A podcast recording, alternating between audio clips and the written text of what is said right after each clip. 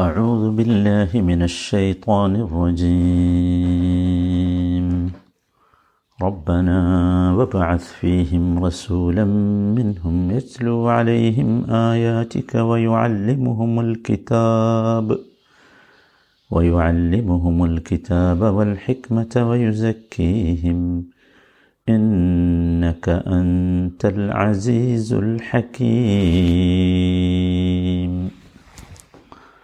നൂറ്റി ഇരുപത്തി ഒമ്പതാമത്തെ വചനം. ഈ വചനവും കഴിഞ്ഞ വചനങ്ങളെപ്പോലെ കഴിഞ്ഞ രണ്ട് വചനങ്ങളെപ്പോലെ ഇബ്രാഹിം നബി അലഹിസ്സലാമയുടെ മറ്റൊരു പ്രാർത്ഥനയാണ്. കാബ മന്ദിരം നിർമ്മിക്കുമ്പോൾ ഇബ്രാഹിം നബി അലഹിസ്സലാം നടത്തിയ പ്രാർത്ഥനയുടെ അവസാന ഭാഗമാണ് ഇത്. എന്താണ് പ്രാർത്ഥന? റബ്ബന ഞങ്ങളുടെ നാഥ വബാസ് ഫീഹിം റസൂലം മിൻഹും. അവർക്ക് അവരിൽ നിന്നുള്ള ഒരു റസൂലിനെ ഒരു ദൂതനെ നീ അയക്കണമേ. യച്ലു അലൈഹിം ആയാറ്റിക്ക നിന്റെ ആയത്തുകൾ അഥവാ സൂക്തങ്ങൾ ദൃഷ്ടാന്തങ്ങളൊക്കെ ഓതിക്കേൾപ്പിച്ചു കൊടുക്കുന്ന വയു അല്ലിമുഹുമുൽ കിതാബ്. അവർക്ക് അൽ കിതാബ് അഥവാ വേദഗ്രന്ഥം പഠിപ്പിക്കുന്ന. വൽ ഹിക്മത്ത അൽ ഹിക്മത്ത് വേദഗ്രന്ഥമല്ലാത്ത വിജ്ഞാനം. അതും പഠിപ്പിക്കുന്ന. വയുസക്കീഹിം അങ്ങനെ അവരെ സംസ്കരിക്കുന്ന. ഇന്നക അൻതൽ അസീസുൽ ഹക്കീം തീർച്ചയായും നീ പ്രതാപവാനും അഗാധജ്ഞാനിയുമാകുന്നു. അപ്പോൾ അതാണ് പ്രാർത്ഥന. ഞങ്ങളുടെ റബ്ബെ അവർക്ക് അവർക്ക് എന്ന് പറഞ്ഞാൽ ഇബ്രാഹിം നബി അലഹി ഇസ്ലാമിന്റെ സന്താനങ്ങൾക്ക്. ഇസ്മായിൽ നബിയും ഇബ്രാഹിം അലൈഹി ഇസ്ലാമും കൂടിയാണല്ലോ ഇത് പ്രാർത്ഥിക്കുന്നത്. അപ്പോൾ അവർക്ക് നിന്റെ ആയത്തുകൾ ഓതിക്കേൾപ്പിച്ചു കൊടുക്കുന്ന വേദവും അതുപോലെ തന്നെ വിജ്ഞാനവും അഭ്യസിപ്പിക്കുന്ന അവരെ സംസ്കരിക്കുന്ന ഒരു ദൂതനെ അവരിൽ നിന്ന് തന്നെ നീ നിയോഗിക്കണമേ. നിശ്ചയമായും നീ പ്രതാപവാനും അഗാധജ്ഞാനിയുമാകുന്നു. റബ്ബന വബാസ് ഫീഹിം. അപ്പോൾ ഫീഹിം എന്ന് പറഞ്ഞാൽ നമ്മൾ പറഞ്ഞു ഇത് പ്രാർത്ഥിക്കുന്നത് ഇബ്രാഹിം നബി അലഹിസ്സലാമും ഇസ്മായിൽ നബി അലഹിസ്സലാമുമാണ് അപ്പോൾ അതുകൊണ്ട് ആ സന്താന പരമ്പരയിൽ അപ്പോൾ അത് അറബികളാണല്ലോ നമ്മൾ നേരത്തെ വിശദീകരിച്ചതാണ്. ഇസ്മായിൽ അലഹിസ്ലാമിന്റെ പരമ്പരയിലാണ് പിന്നീട് പ്രവാചകന്മാർ വന്നിട്ടുള്ളത് യച്ലു മിൻഹും അവരിൽ നിന്നുള്ള അതൊരു പ്രധാനമായ സംഗതിയാണ്. പ്രവാചകന്മാർ അവരിൽ നിന്നുള്ളവരാവുക. ഏതൊരു സമൂഹത്തിലും ആ സമൂഹത്തിൽ നിന്നുള്ള പ്രവാചകന്മാർ. അതുകൊണ്ടുള്ള ഗുണം ആ സമൂഹം അവരെ അറിയുകയും മനസ്സിലാക്കുകയും ചെയ്തവരാകും. അതാണ് ആ അതിന്റെ ഗുണം. അതുകൊണ്ടാണ് മിൻഹും എന്ന് പറഞ്ഞത്. അവരിൽ നിന്ന് തന്നെയുള്ള എന്ന് മറ്റൊരു പുറത്തുനിന്നല്ല എന്നർത്ഥം.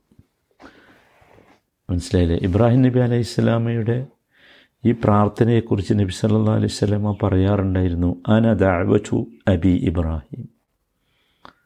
ഞാൻ എന്റെ പിതാവ് ഇബ്രാഹിം അലഹിസ്സലാമയുടെ പ്രാർത്ഥനയാണ് എന്ന്.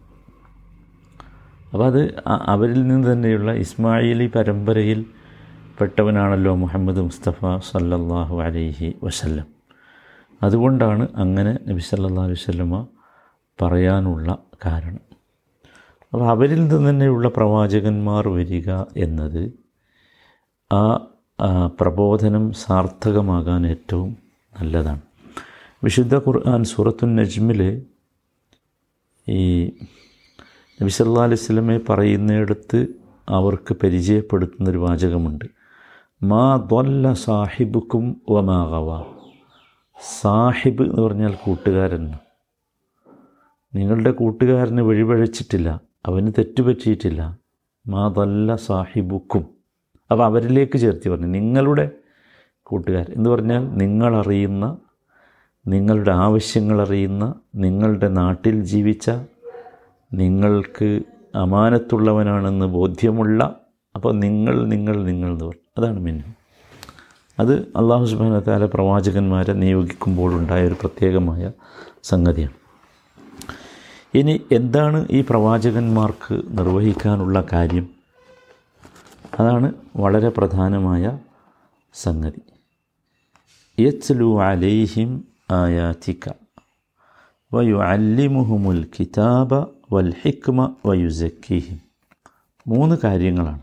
ഒന്നാമത്തേത് യച്ലു അലൈഹിം ആയാത്തിക്ക. നിന്റെ ആയത്തുകൾ അവർക്ക് ഓതിക്കൊടുക്കുന്ന പറഞ്ഞു കൊടുക്കുന്ന തല യത്ലു എന്ന് പറഞ്ഞാൽ അതാണ്. തല യത്ലു തിലാവത്ത് എന്ന് നമ്മൾ സാധാരണ പറയാറുണ്ട്. ഖുർആാന്റെ വായനയുമായി ബന്ധപ്പെട്ട് പറയാറുള്ള ഒരു പദമാണെന്ത്? തിലാവത്ത്. അതിന്റെ ക്രിയയാണെന്ത്? വെർബാണ് എത്തുലു എന്നത്. അപ്പോൾ വായിച്ച് കേൾപ്പിക്കുക. മനസ്സിലായില്ലേ? വായിച്ച് അതിന്റെ കൂടെ വായിപ്പിക്കുക. ഇതൊക്കെ തിലാവത്താണ്. ഖുർആാനിന്റെ വായനയുടെ സ്വഭാവം നമുക്കറിയാലോ. അതാണ് എത്തുലു അലൈഹിം ആയാത്തിക്ക. അപ്പം ഈ ആയത്ത് എന്ന് പറഞ്ഞാൽ ഇവിടെ അതുകൂടി മനസ്സിലാക്കണം. ഈ ആയത്ത് എന്ന് പറഞ്ഞാൽ ഇവിടെ വിശുദ്ധ ഖുർആാനിന്റെ സൂക്തങ്ങളാകാം വേദത്തിന്റെ സൂക്തങ്ങളാകാം.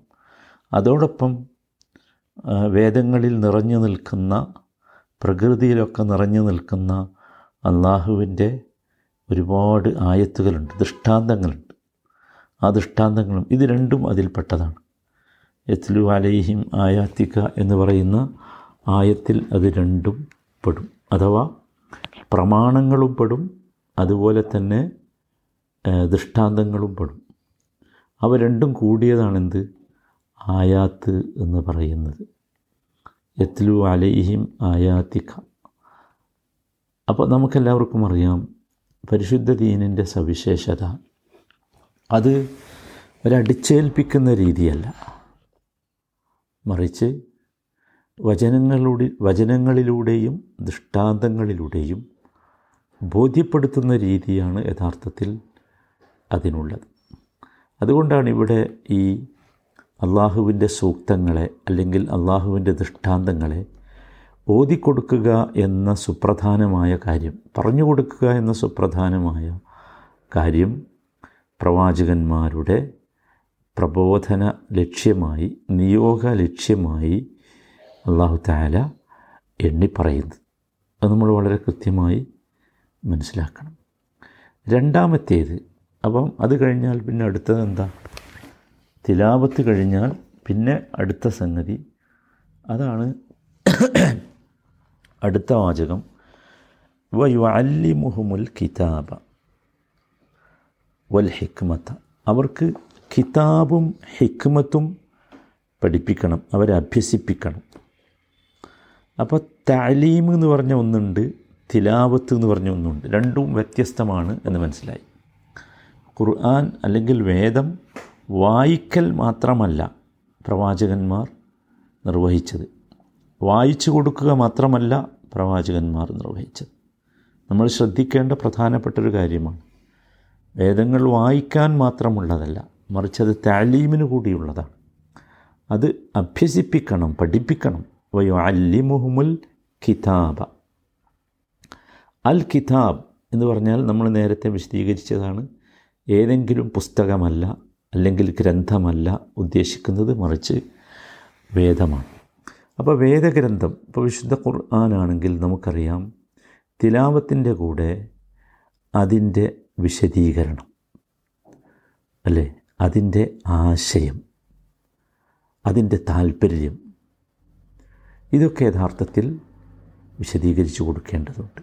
അപ്പോൾ മാത്രമേ എന്തിനാണോ വേദം അവതരിപ്പിച്ചിട്ടുള്ളത് അതിന്റെ ലക്ഷ്യം സാർത്ഥകമാവുകയുള്ളൂ. അതാണ്. അപ്പോൾ വേദവചനങ്ങൾ വായിക്കുമ്പോൾ സ്വാഭാവികമായി അതിലൊരുപാട് പിന്നെ അവ്യക്തതകൾ വരാം. മനുഷ്യരാണല്ലോ. അപ്പോൾ ആ അവ്യ അവ്യക്തതകളെ വ്യക്തമാക്കി കൊടുക്കുക വിശദീകരിച്ചു കൊടുക്കുക. അതൊക്കെയാണ് ഇവിടെ യു അല്ലി മുഹമ്മുൽ കിതാബ് എന്ന് പറഞ്ഞു രണ്ടാമതായി പഠിപ്പിക്കേണ്ടത് അൽ ഹിക്മത്താണ് അത് ഒരു വലിയ പദമാണ് ഹിക്മത്ത് എന്നത്. അതിന് ജ്ഞാനം എന്നാണ് നമ്മളിവിടെ ആശയാവിഷ്കാരം നടത്തിയിട്ടുള്ളത്. സത്യത്തിൽ ഹിക്മത്ത് എന്ന് പറഞ്ഞാൽ ഹിക്മത്ത് എന്ന് പറഞ്ഞാൽ യുക്തി യുക്തി തത്വം ജ്ഞാനം വിജ്ഞാനം എന്നൊക്കെ നമുക്ക് ഭാഷാന്തരം ചെയ്യാം പരിഭാഷപ്പെടുത്താം. യഥാർത്ഥത്തിൽ ഹിക്മത്ത് എന്ന് പറയുന്നത് നമ്മൾ മനസ്സിലാക്കേണ്ടത് ഇമാം റാഗിബ് അദ്ദേഹത്തിന്റെ വിശുദ്ധ ഖുർആൻ നിഘണ്ടുവിൽ പറയുന്നത് ഇസാബത്തുൽ ഹക്കിബിൽ അൽമി വൽ അഖിലി എന്നാണ്. അറിവ് കൊണ്ടും ബുദ്ധി കൊണ്ടും യാഥാർത്ഥ്യത്തിലേക്ക് എത്തുക യാഥാർത്ഥ്യത്തെ സ്വീകരിക്കാവുന്ന അവസ്ഥയിലേക്ക് എത്തുക അതാണെന്ത്?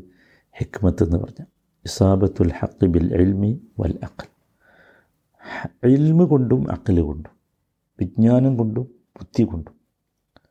അപ്പോൾ യഥാർത്ഥത്തിൽ ഹിക്മത്ത് എന്ന് പറഞ്ഞാൽ ഓരോ കാര്യങ്ങളും അതാതിന്റെ സ്ഥാനത്തും യഥാരൂപത്തിലും അറിയുകയും പ്രവർത്തിക്കുകയും ചെയ്യുക. അങ്ങനെ അറിയുകയും പ്രവർത്തിക്കുകയും ചെയ്യൽ എപ്പോഴാണ്? നമുക്കറിയാം ഇൽമ കൊണ്ടും വിജ്ഞാനം കൊണ്ടും അക്കൽ കൊണ്ടും അഥവാ ബുദ്ധി കൊണ്ടും അതിനെ നമുക്ക് സമീപിക്കാൻ സാധിക്കുമ്പോഴാണ്. ഇതാണ് യഥാർത്ഥത്തിൽ ഹിക്മത്ത് എന്നതിന്റെ വിവക്ഷ. നമുക്കറിയാം ഹക്കീം എന്ന് നമ്മൾ ആളുകളെക്കുറിച്ച് പറയാറുണ്ട്. ഹക്കീം. ഹിക്മത്തുള്ളവൻ എന്ന ആശയം. അള്ളാഹുവിന്റെ ഗുണനാമങ്ങളിൽപ്പെട്ടതാണല്ലോ ഹക്കീം. മനസ്സിലായില്ലേ? അങ്ങനെ പറയാറുണ്ട്.